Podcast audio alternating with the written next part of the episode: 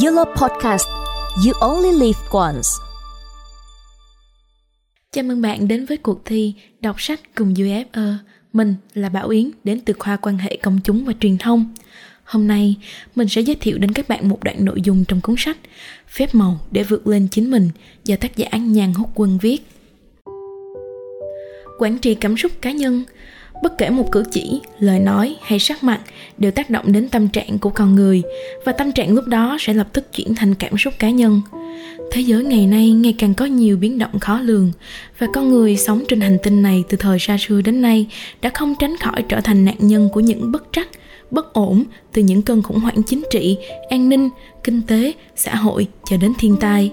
Bước sang thập kỷ mới, cơn đại dịch hô hấp cấp Covid-19 như cơn bão bất chợt ập đến và nhanh chóng lây lan trên diện rộng hơn 200 quốc gia và vùng lãnh thổ, khiến cả thế giới phải choáng váng. Một lần nữa, con người lại phải gồng mình. Phải kể rằng thiệt hại nặng nề nhất là ngành du lịch và giáo dục bởi hai lĩnh vực này thật sự thu hút một lượng khách du lịch và một lực lượng lao động đáng kể.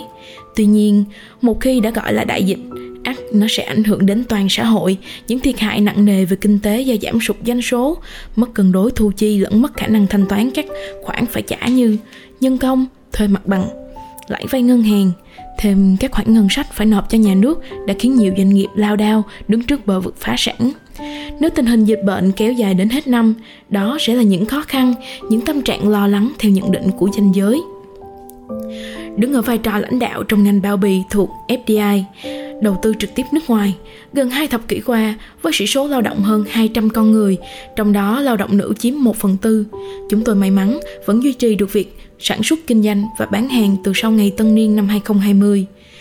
Các biện pháp phòng vệ và trang bị bảo hộ đã được thông báo trong nội bộ và được quản lý các cấp giám sát, ghi chép theo dõi từ việc cấp phát khẩu trang, dung dịch vệ sinh tay, thăm khám thân nhiệt hai lần một ngày, tăng cường vệ sinh các thiết bị văn phòng hoặc tay vịn, tay nắm cửa đi. Các chuyến công tác lẫn tiếp đón các đối tác đến thăm và làm việc cũng được tạm hoãn nhằm bảo toàn sức khỏe cho tất cả các thành viên trong công ty. Ngoài ra, bếp ăn công ty còn nấu sẵn nước xả, chanh để công nhân viên dùng thoải mái và tăng cường dâu hoặc trái cây vào khẩu phần ăn mỗi cuối tuần. Tất cả những động thái nêu trên là biện pháp đối phó hoặc sâu hơn gọi là quản trị rủi ro trong doanh nghiệp. Nhưng ở đây, tôi muốn đề cập đến khía cạnh quản trị cảm xúc cá nhân. Nếu không khéo xử lý thì nó sẽ gây ra hậu quả xấu không chỉ đối với bản thân mình mà còn ảnh hưởng đến những người xung quanh, tạo ra những sang chấn về mặt thể chất lẫn tinh thần. Tôi nhớ mãi những câu chuyện đầu của riêng ai mà tôi từng viết trong quyển sách Phép màu để trở thành chính mình. Một buổi trưa hè nắng gắt nọ, khi tôi đang làm công tác kiểm đếm và ghi chép số liệu hàng hóa lên xuống xà lan, người đại diện cho các thương gia nước ngoài chợt bước tới, trên tay cầm một chai nước suối và kêu hãnh nói rằng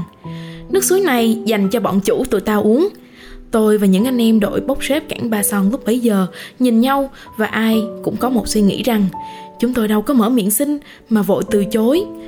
một cảm xúc phẫn nộ thoáng qua và lập tức tôi chuyển thành lời cầu nguyện với Chúa Trời. Xin Chúa ban phước để tôi trở thành người chủ và khi ấy mọi người sẽ được uống nước suối.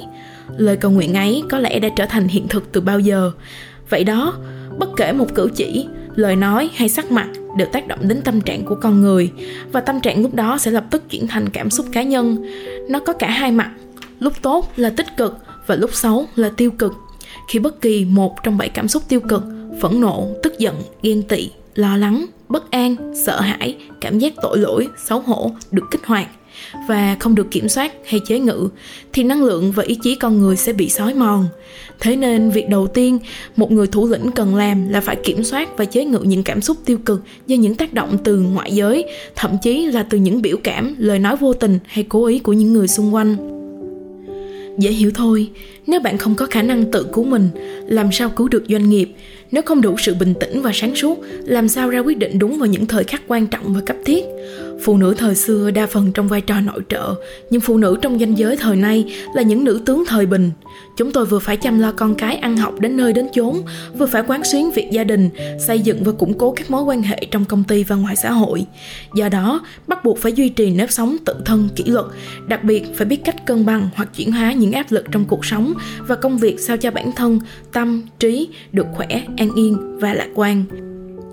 một loạt các câu hỏi mang tính thách thức đã xuất hiện trong đầu khi các con số thống kê về những ca nhiễm bệnh, tử vong do Covid-19 được công bố mỗi ngày. Làm sao để doanh nghiệp mình vượt qua cơn khủng hoảng đại dịch mà vẫn bảo toàn nguồn tài lực và nhân lực? Làm cách nào để nhân viên của mình được bình tâm mà tập trung lao động học tập để phát triển bản thân họ và chuyển hóa giá trị lao động của mọi người thành kết quả chung cho tổ chức?